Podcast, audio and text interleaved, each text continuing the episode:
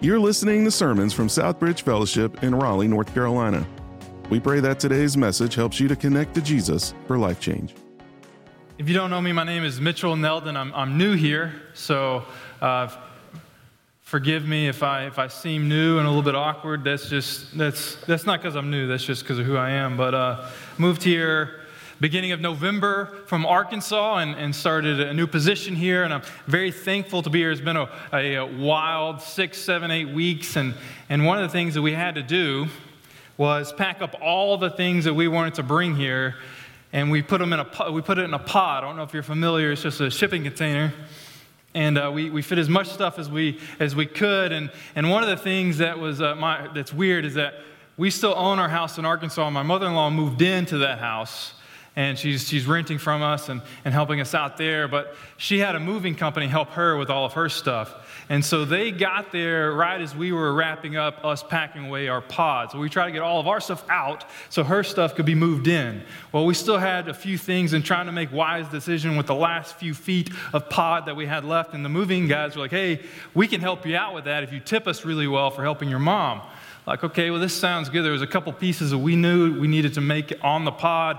Well, we we uh, opened the pod. They told us, I did not see them close the pod finally.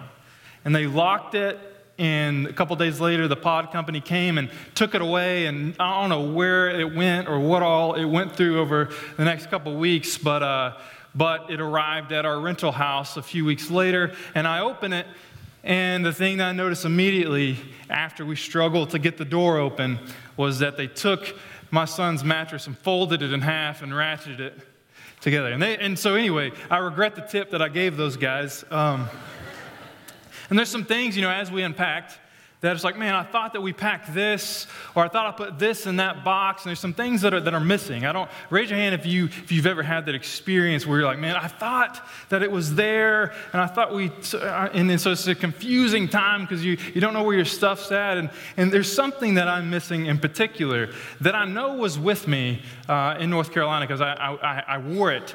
And as, as a balding man, I have a, a collection of hats that's very important to me that I have to make sure that I have in the right rotation, and one of those hats is missing. So if you know where it is, it's blue with a yellow patch on it. If, you, if, you, if you've seen it, please let me know. I'm missing that hat. I'm wondering, where is that hat? And I need it desperately, so please let me know if you've seen that hat. It's somewhere here in Raleigh, as far as I know. But um, we have I have this question ringing through my head of where is that hat, and, and, and some a deeper question that's not nearly as silly that you may be wondering this morning is, where is God? Where's God in my life? It may just be a feeling that, that you have. You, you don't feel the presence of God in your life, maybe like you did once upon a time. Maybe you're wondering, where is God? Like, where, where is he located? Where does he reside? You know, when I was a kid, uh, we... I went to this, this smaller church and, and had some family that went there as well, and, and we would run around the sanctuary. And, of course, the adults, every time we ran around the sanctuary playing hide-and-go-seek or tag, they would say, hey, don't run in God's house. And I would look around and I'd say, man, I, God's God's got some tacky uh, decor choices here. We need to update. This is God's house. This is, this is not looking good. God does not physically reside in, in a sanctuary of, of a church, you know, and, and so we you may wonder, well, where does God live? Where does he reside? And today we will seek that answer today, because you may be wondering, where is God in your life? Maybe it's something that you're going through, and you're wondering, where is God in the middle of this? Where's his intervention? He may feel far from you today. You may feel like you've made some decisions, and that God, you were walking with God, but you've made some decisions, and, and now you are far from him, and that you, your path and God's path has, has diverted, and, and, and, and you are far from God. You may feel that way this morning, and that's that's something that, that we're going to try to address and seek the answer of, where is God? And we're going to be looking at Matthew chapter one. And that's going to be where we start, and it's going to be our main text. So if you want to flip over there in your Bibles or your, your, your Bible app in Matthew chapter twenty or chapter one. I did that. Uh, Pastor Dave let me know I said Matthew chapter twenty-one. It's Matthew one. We'll start uh, in the right place this time around. And we're going to be in verse seventeen. Pastor Scott, last week, he was, uh, we're walking backwards kind of in this, in the Christmas story, and so we are doing a, a part of the story that's before what Pastor Scott talked about last week. In Matthew chapter one, verse seventeen, I'm going to skip the first sixteen verses. You're welcome, because those are the genealogies, and nobody's interested in reading that. But verse seventeen gives us the importance of those genealogies. It says, "Thus there were fourteen generations from Abraham to David. fourteen from David to the exile to Babylon, and fourteen from the exile to the Messiah." And so you have these, these lists of names in the first sixteen verses there. And what if you count them, there'll be fourteen from Abraham to David, and fourteen from David to exile, and fourteen from David, or from exile rather, to Jesus, to the Messiah. It's important because, because what, what we're going to be looking at today is, is where was God in each one of those times? Where was God in the time of Abraham? If you know any of those Bible stories around Abraham or, or his kid Isaac and his grandkid Jacob, you know that he shows up in different ways. He appears when he, when he wants to. He kind of shows up and, and demonstrates his presence in different ways. One of the things he does with Jacob is he shows up in this physical form and he wrestles with Jacob all night long, and, and he, he actually uh, injures Jacob's hip, and so God shows up in that weird way where he wrestles with this human, and, and he injures Jacob, and he, Jacob has this hip injury for the rest of his life, and actually changes Jacob's name from Jacob to Israel, which means wrestles with God. And you see in the Exodus story where he shows up, his presence is demonstrated by a pillar of fire and a pillar of cloud. In Exodus chapter nineteen, this won't be on the screen, but, but you see Jesus or God's presence show up in this really unique and terrifying way. And verse sixteen says, "On the morning of the third day, there was thunder and lightning with a thick cloud over the mountain and a very loud trumpet blast. Everyone in the camp trembled." That would be me. I would be trembling if I knew that this was happening. "And then Moses led the people out of the camp to meet with God, to go closer to this terrible thing that they were seeing and hearing, and they stood at the foot of the mountain. Mount Sinai was covered with smoke because the Lord had descended on it in the fire. The smoke billowed from it like smoke from a furnace, and the whole mountain trembled violently. As the sound of the trumpet grew louder and louder, Moses spoke, and the voice of God answered him." This was a demonstration of the presence of God, and it's a scary, scary thing. You read that, and it's scary. It's meant to terrify us and, and show us how terrifying God can be. And the people that were witnessing this, they were sitting at the foot of that mountain, seeing the presence of God being demonstrated by this terrible, terrible uh, demonstration. They are scared. Where was God when David was king? So fourteen generations from Abraham to David. So, so you have fourteen generations, and where was God when David was king? And there was something that was set up at the time of Moses where there was the tabernacle. If you're familiar with this, you know that, that it was this tent. And in this tent, they set up something called the Holy of Holies, and, and it was a demonstration of God's presence at the heart of their camp. And only one guy, the high priest, was allowed to go into the Holy of Holies on one day.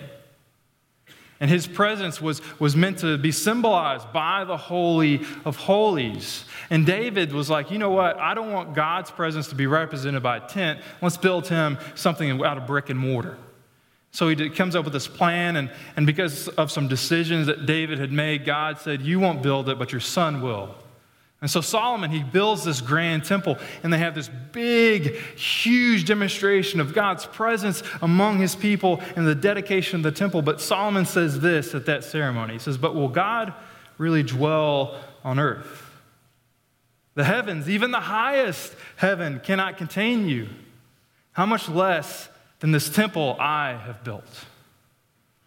See, God, he was not contained by this building. He was not contained by that tent. He was not contained by that terrible storm on top of a mountain. He was not contained in human form when he wrestled with Jacob. He definitely was not contained by the sanctuary of my home church in Little Rock, Arkansas. God's presence is, is much bigger than that. Then you have fourteen generations pass from David into the exile. And what happens in the exile is that God's people, The people that, that, that claimed God to be the one true God, they had made some mistakes. They had turned from God, and they were, were in a terrible spot when it came to how they worshiped. And so God, he, he sent them into exile. And we just got done with a series through the book of Daniel where, where you read about the exiles. And one of the exiles named Ezekiel, God gave him this vision, and you see this in Ezekiel chapter one, where God's presence becomes mobile, and it leaves the temple. And he see, Ezekiel is watching this, and he sees God's presence go from the temple, and then it begins to cover the whole earth. And Ezekiel is wondering what that means. And, and just a, a few hundred years later, the temple is destroyed, and we read that in Second Kings chapter twenty-five. And what's, what's meant to symbol God's presence amongst his people is destroyed.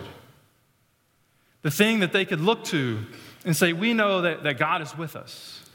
We know that the presence of God is here amongst us. We know it because we can look to the temple. We can look to the Holy of Holies and be reminded and be comforted that God, the one true God, is with us. And here he is our God, and we are his people. That was destroyed. What a terrible, terrible thing. And you may be in a situation in your life where the things that have reminded you of God's presence, the things that you look to and say, I know that God is with me because of this. I know that God is with me because my grandfather t- told me about the Bible. He taught me the Bible. He, he is, he's the one that I can look to and be reminded that, that God loves me and that he sent Jesus to die for me. I'm, I'm reminded of that. And, and he, may, he may have passed away several years ago. You may feel like, oh, the, the thing that reminded me of God's presence is now gone. Your life may have been uprooted because of job situations and, and because of the comfort and because of the life that God has blessed you with. Everything's changed and turned upside down. And this feeling of God's presence that may have always been there is now gone. The things that have reminded you about God's presence in your life have completely changed. And you no longer feel like God is with you. You see, God's house is not the temple. God's house was, God's presence was not necessarily contained in the storm. It was, it was something that is transcendent. God's presence is transcendent. And that definition is on the screen. It's very important because uh, I got a text this morning, somebody watching online said, great use of big words. Well, I'm from Arkansas, so you know, I got I got to look up these words, right? I got to look up the pronunciation. Transcendent. Beyond or above the range of normal or merely physical human experience. Because of our humanity, because of our tiny brains, we are confined to just a normal human experience. And the presence of God is above all of that. God is so big and so strong and so mighty. There's nothing my God cannot do. He's transcendent above everything. He's eternal. Before anything existed, God existed. He exists not only but before anything existed, but he exists outside of our reality. I can't, I can't even begin to think about that before my head starts to hurt. You know, he exists outside of everything that we experience. He's all powerful, and it's because of his power he created our reality. He's all knowing. He knows everything. It's impossible for us to understand the entirety and the expanse of his presence. Not only that, but he's free from failure. He's incorruptible. He's infinite. Another word to, to, to, to label that as is that God is holy, which means set apart or wholly unique, different from everything else in existence, and he is far, far above us. So the question becomes, well, if, if the temple is destroyed and God's presence wasn't even contained in the temple, there's fourteen generations, and let's keep with that timeline of Abraham to David, David to the exile, exile to the Messiah, right? That's where we are in Matthew chapter one. He, the Messiah is about to show up. The Christmas story is about to be told and witnessed for the first time. And where was God in this moment? Where was God in Matthew chapter twenty-one? Well, for four hundred years, there were no prophets. There were no real kings. There was King Herod, like Pastor Scott talked about last week. He wasn't a real king of Israel. He desperately wanted to be, but he wasn't. They wanted to hear from God. They wanted God's presence to be demonstrated. They had rebuilt the temple, but it still wasn't quite the thing that they had hoped it be. And they were still wanting the, uh, the kingdom from a thousand years before this to be restored and them to have the glory of David's Israel ruling and reigning and being the, the, the kingdom that God promised them they would be. They were hungry and thirsty for the presence of God to show up in a certain way. And they wanted the Messiah to arrive, and they, they wanted him to be political. They wanted him to, to, to kick out the Roman occupiers, and they wanted to establish their own independence.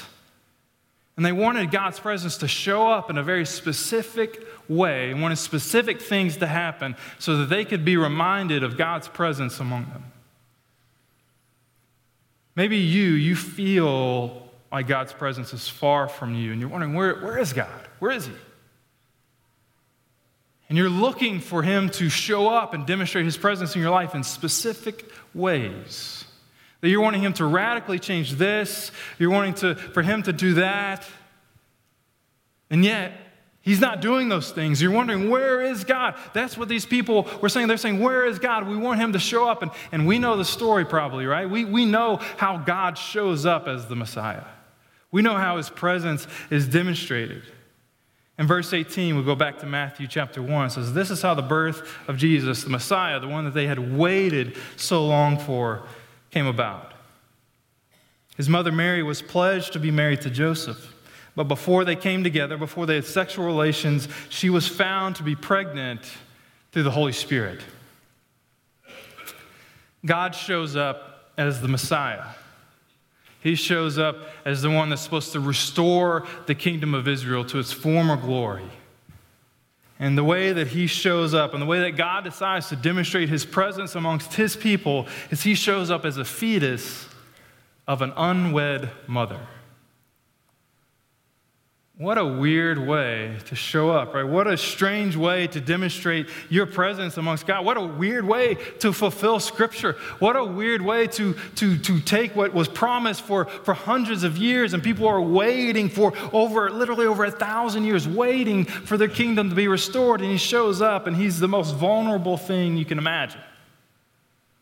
The God who's transcendent, that's, he's above all things. Everything that's in existence he created, he's so holy and set apart, and yet he shows up and he's this unborn child. And says in verse eighteen, says that she was found to be pregnant through the Holy Spirit. I don't really know exactly what that means. Pastor Scott can answer that question more thoroughly.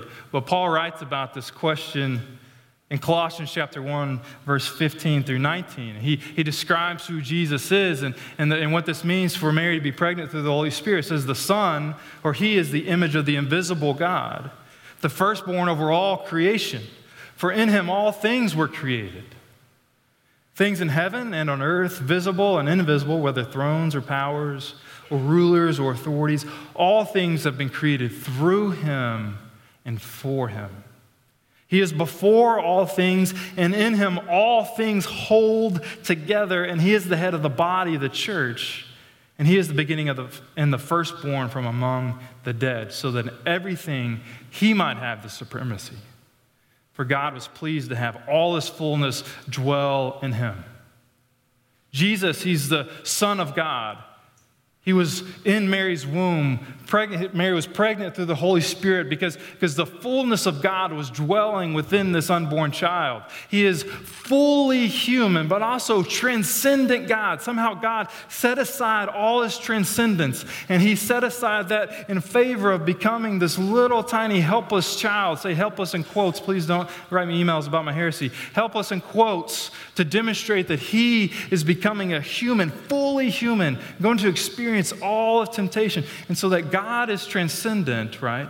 But transcendent God shows up as Jesus, placed in the womb of Mary, a precious, unborn, vulnerable child. You may know that. Joseph doesn't know that. So at this point in the story, Joseph, all he knows is that Mary is, is pregnant and the baby isn't his, right? He knows that his, his fiance, one that he has not had sex with yet, is pregnant, and it's not his.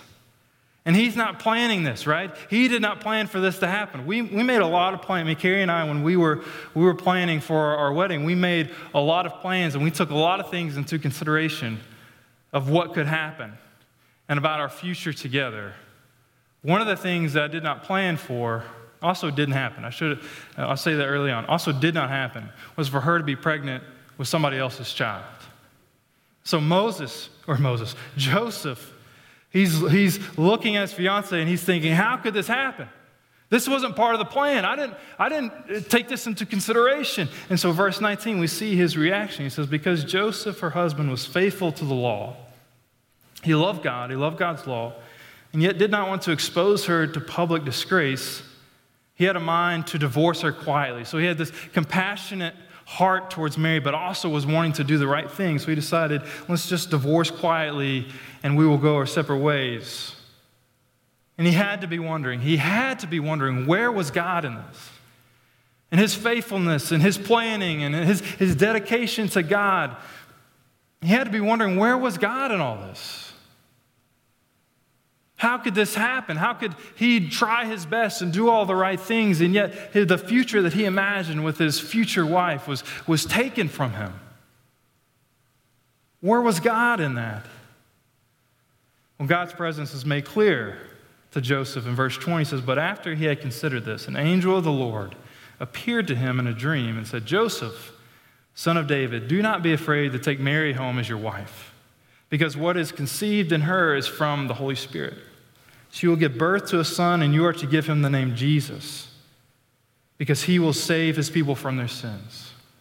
All this took place to fulfill what the Lord had said through the prophet, the virgin will conceive and give birth to a son, and they will call him Emmanuel, which means God with us. See, this was a prophecy given to Isaiah in, the, in, the, uh, in anticipating the exile. And Isaiah's told us, and he says, let the people know that, that, that bad things are going to happen, but one day there's going to become this child that's going to show up, and you will call him Emmanuel, because he is going to be God with you. And this is fulfilled in the Messiah, in Jesus. And he, he Joseph is, is, is letting, being made known to him that this is the Messiah that is in his fiance's belly, that this child isn't his, but it is the Messiah that's been foretold, and that he will be called Emmanuel, which is God with us. And something that's hard for us to wrap our minds around, we're going to dig into a little bit this morning, is that through Jesus, God's presence became imminent. And this is a confusing word because there's several different words that sound just like it, especially with the southern accent. Imminent means existing or operating within. It's inherent. Emmanuel. You have L, that last, those last two letters of, of that name, L, which means God. So if you have two, if you have E L in your name, if your name is Samuel or Gabriel or Mitchell or Michael, your name has God written in it. And what he is saying here through prophecy, through Isaiah, is that there will be a virgin that conceives and will give birth to a son, and they will call him God that is imminent. Emmanuel. Transcendent God that existed before everything, is holy, that's, that's set apart from everything else, that's different than anything else, that's almighty and all-knowing. He will come and live with us, that he will have that normal range of human experience, that he will become immanent, that he will take transcendence and set it aside and put on flesh and be fully human somehow. You will call him Emmanuel. And not only that, but you will name him Jesus, which means rescuer or salvation, because he will save the people from their sins. And Joseph was let in on a little secret, that the people were looking to the messianic prophecies, looking for political, governmental, heritage, Savior, Messiah.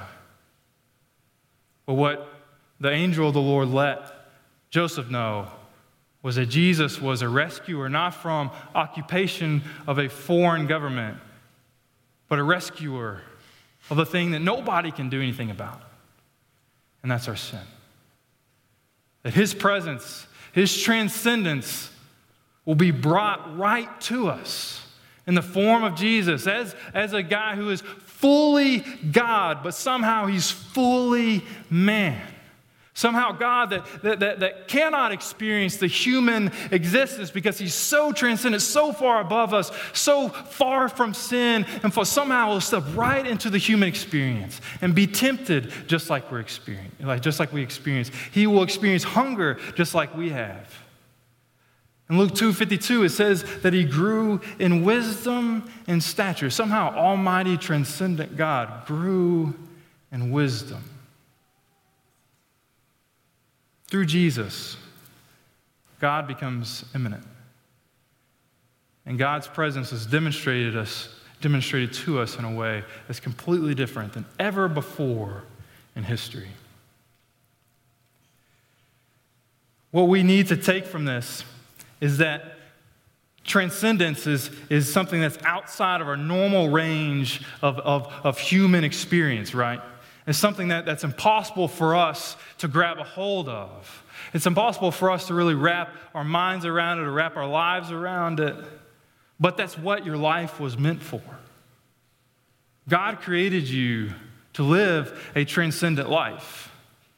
But because of, of your mistakes, because of your sin, because of the thing that's built in to, to your human experience, the normal human experience is you struggling and you wanting to do the right things, but you failing over and over and over again. That's the human experience. That's normal. And what God has created you for was for you to experience something greater than that, something that overcomes that sinful nature, something that overcomes the normal human experience, for you to transcend that. But without Jesus, it's impossible for us to experience that. You need God's transcendence in your life. Without God's transcendence, you will struggle to enjoy good times. Think about that. Have you ever had a good time? Pastor Scott last week talked about Deion Sanders that had everything. All of his dreams had come true. The plan was not only coming together, but it had already happened, and he was at the in the prime pardon the pun, of his life. And he desired to end it all. Without God's transcendence in your life, you will struggle to enjoy good times. Without God's, without God's transcendence, you will struggle to endure the hard times. Both of those are coming. If you're having a hard time, better times are coming. If you're having a good time right now, hard times are coming. And either way, without God's transcendence, you will struggle through those times in your life. You will struggle with the normal every day when nothing's that good or nothing's that bad. You will struggle. You need God's transcendence in your life. That struggle for you in the good times and bad times and every time in between is pointing to your need for something bigger than yourself, right? You probably feel, if you're a father, you probably at different times have felt like a failure as a father. If you're employed, your boss has probably let you know that you failed as an employee from time to time, right? If you have money, you've probably struggled and failed financially at some point in your life.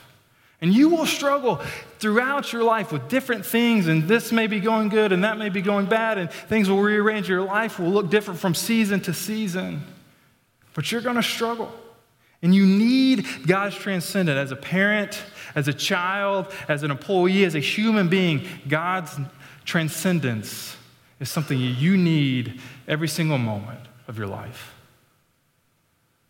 And that's only found in one place. God's transcendence is only imminent through one avenue. God has made his transcendent presence imminent to us through Jesus. And at the time of Matthew chapter uh, chapter one, I'm going to say twenty-one again, where is God in that? He's in Mary's womb. God has made his presence, and, and, and through the Holy Spirit, Mary has become pregnant, and, and God has, has become human inside Mary's womb. And he is subject to all the things that, that humans are subject to. And he's born, and where is he born? He's born into this stable, right? And there's three wise men, right? Only three wise men. Right? That's a joke from last week. There were, oh no, there was a thousand wise men. Maybe there was only two. I don't, I don't know. But he's in this stable. And God, somehow transcendent God, is born into a barnyard And then he grows in Luke two fifty-two, he grows up in, in wisdom and stature. And he experiences uh, teenagedom. He experiences puberty. He experiences all these different things that, that we experience as we grow up. And he begins to teach and begin to minister to people. And he begins to, to, to call people to follow him, and God is there, and the fullness of God is dwelling in this man. He is fully God and fully human, and, and God's presence is there in him, and he's, he's experiencing all these different things and doing all these different things. And, and but then one day, he's arrested. And fully God, fully man, transcendent God has become immanent through Jesus. He's arrested. And God is put on a cross and punished for we, where we fall short. Transcendent God, who didn't have to, stopped living a human experience and was put into a grave. The most human thing of, of anything that we all experience is, is, is, is going to be death, and he experiences that himself as transcendent God, immanent through the person of Jesus, and, and Jesus, being fully God, is, is, is dead and put in a tomb. Where's God in that moment? Praise God, he's conquering our sin and our death on that Saturday. And on Sunday morning, he is resurrected. And where is God when he's resurrected? He's in the person of Jesus, ruling and reigning over sin and death. And he invites his followers to learn more about the kingdom of heaven in those forty days. Then after those forty days, where is God then? The person of Jesus, who's fully God, is about to ascend into heaven. And he tells his followers, he says, hey, I'm going away. But I'm going to send you something that's going to help you do what I'm asking you to do. And he gives his followers the Great Commission. And in the Great Commission, he tells them, you will be my witnesses. And through the power of the Holy Spirit, the prophecy of Ezekiel will be fulfilled. And because of you taking the gospel and because of you taking the Holy Spirit that's going to live within you because of your faith in me, the presence of God is going to cover the whole earth. And because of those men being obedient to that, we are here today worshiping the same God that wrestled with Jacob. We're experiencing and worshiping the same God that created the heavens and the earth. God's presence was fully in Jesus, and he gives us this promise of the Holy Spirit, and he says that you will now be my temple. And Paul writes about this to the, to the church at Corinth. He says, don't you know that you yourselves are God's temple and that God's Spirit dwells in your midst? If anyone destroys God's temple, God will destroy that person, for God's temple is sacred, and you together are that temple. And he writes letter, later in that same letter, he says, don't you know that your bodies are temples of the Holy Spirit who is in you, whom you have received from God? You are not your own, so therefore do not get tattoos. He doesn't say that, by the way. He's saying that this, this representation of my presence here on earth, the, the temple, the tabernacle, the storm on top of, the, of Mount Sinai, those things were representations. Well, the very presence that those were just representing, that my presence through the power of the Holy Spirit is going to live within anyone who believes in Jesus. And through the Holy Spirit, God's presence is in all who believe in Jesus. That's your faith, your dependence, your trust, and the work of God-man Jesus in his perfect life, his transcendent human life, and his death on the cross, a sinner's death, a failure's death, is meant to pay for our failure. And you trust in that, and you believe in that, and you trust in the resurrection, that Jesus came back to life, conquering your sin and your death. God's presence through the power of the Holy Spirit lives within you. Wouldn't you know that the world here in twenty twenty-three, I don't know how many generations it's been from Messiah to now, but the world now, as much as ever, needs the presence of God in it. I don't know why, but Jesus' last words to his followers before he ascended into heaven, before the, the transcendent God that became immanent man transcended into heaven, he says, I'm going away, but you are now going to be God's presence on the earth. That he chooses us to put his presence on display to the whole world. And it's up to our obedience of whether or not we are going to participate in that plan, whether or not we're going to participate and fulfill Ezekiel's vision of God's presence covering the whole earth. He's going to do it with or without you, but he's inviting you to take a hold of that privilege, of that responsibility, of that purpose that you were born for, to be God's presence here on earth, to dem- demonstrate his goodness and his love and his mercy and the good news that you are a sinner in need of a Savior, and he came as that Savior to pull you out of where you fall short so you can transcend above all the things that you struggle with and the failure and sin that condemns you. He paid all of that through Jesus. And the barrier of entry is you letting go of that and depending on Jesus. And through that faith, through that dependence, his presence lives within you. And what Paul says is that you become God's temple. And that us together, working together as God's body, can take and fulfill the Great Commission that he gave to his followers two thousand years ago. The world needs God's presence. The world needs his transcendence. It's struggling. The world is struggling to overcome all the things that are just built into our reality because of where we fall short. It's really struggling with that. It needs to transcend and be better.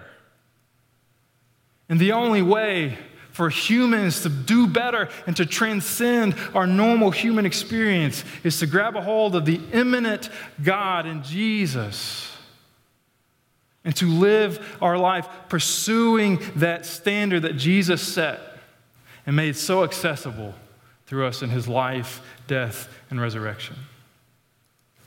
In Acts chapter seventeen, we see something that Is, uh, should be relatable to us in that he's speaking to the Greeks, he's speaking to the Athenians, and Paul, he, he, he talked to a bunch of different cultures through the course of his ministry, but in Acts seventeen, he's speaking to some guys that love to talk about different philosophies, and, and, and he loved to, these guys love to just uh, pontificate on different things. And one of the things that they loved to think about was, was the existence of God. And, and, and Paul, he sees all these different uh, dedications to different gods set up in this one area, in this one, in this one building, and, and he sees this unknown God that they set up. And he's like, here's a perfect opportunity to talk about God and talk about Jesus. And he says this to them in Acts chapter seventeen, verse twenty-four. He says, "The God who made the world and everything in it is the Lord of heaven and earth and does not live in temples built by human hands. And he is not served by human hands as if he needed anything. Rather, he himself gives everything life and breath and everything else. From one man he made all the nations that they should inhabit the whole earth, and he marked out their appointed times in history and the boundaries of their lands. God did this so that they would seek him and perhaps reach out for him, though he is not far from any one of us." The audience of, of this speech, of Paul's words, were a people that were far from God. They didn't believe in God. They, they didn't know anything about Jesus. They didn't know anything about the, the, the Messiah and Abraham and all that. They, they were people that loved to think about all the different possibilities, yet there was this one possibility that they did not think about. That this God that created everything, this transcendent big God that was bigger than anything that they could think about or imagine, had become a man. That had stepped into a normal human experience. And he did that because he loves you and me. And he did that because he didn't want to be far. He didn't want people to feel far from him. He did that because he wanted his presence to feel close, to be close. And Paul says to reach out and to search for him, and you will find he's not far from any one of us. You may feel like God is a thousand miles away. That you've made some decisions or you're experiencing some things that, that are not a result of your decisions, and, and things feel out of control, and you feel like, where, where is God in this moment, in this season? Where is God? What he did was he sent Jesus to demonstrate how much he loves you and how much he wants to draw near to you. And if you believe in Jesus, if you trust in him, because of that faith, his presence indwells you. Because of Jesus, God is close. He is close. And if you believe in him, he lives within you. But if you don't, God is close. He's right there. The only thing that's separating from you and this transcendent God, the only thing that's separating you is you not letting go and trusting in him and believing in him. And we hold on to those crazy things that provide us comfort. We we hold on to those things that we know don't make sense, but, but we hold on to our logic. We hold on to our comfort. We hold on to, to the way that life is now. And we know that we need something greater. We know we need some transcendence. We know we need to do better, but we hold on to it. We don't trust, we don't depend, we don't have faith. If you don't believe in Jesus, I invite you to let go. Allow the transcendence of the Holy Spirit to enter into your life. For you to become the person that God created you to be. You're going to struggle, but God won't leave you through that struggle. You're going to have some doubts. It's not all going to be a great future for you, but God is going to be with you every single step of the way. You're going to look to God's people. You're going to look to the presence of the Holy Spirit in your life. You're going to look to his word, and it's going to minister to you and meet you right where you're at. No matter where you are, if you are a believer, God lives within you, and he's close, closer than, than we can ever imagine. And if you're not a believer, God is still close, and he's just waiting on you to let go, knocking on the door of your heart for you to let go. Have faith and let him in. Won't you do that this morning? Won't you trust him? Won't you believe in him? Let me pray for you. God, I thank you for your word, for what this time of year means. I thank you so much for your transcendence and your power. But I thank you for being close. Thank you for sending Jesus and letting us know how much you love us because of the life that Jesus lived, because of the death that he experienced. I thank you for your transcendence and overcoming our sin, overcoming death.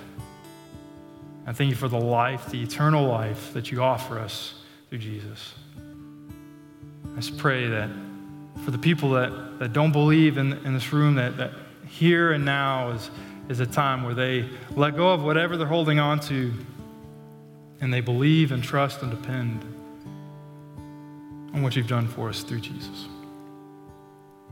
Thank you so much for loving us, not being far away, but being close. I pray that no matter what we're experiencing, no matter our feelings, we trust in that truth. We trust in your presence, and we take that, the power of the Holy Spirit within all who believe, and we take that and use that power to fulfill the, the purposes that you've created us to fulfill and to put your presence on display to the world. Thank you for that privilege and that purpose. And it's in Jesus' holy and precious name that we pray. Amen. Thanks for listening to sermons from Southbridge Fellowship in Raleigh, North Carolina. If you have a question about the message you just heard, email us at info at s f church dot com. For additional resources or service information, visit us at s f church dot com.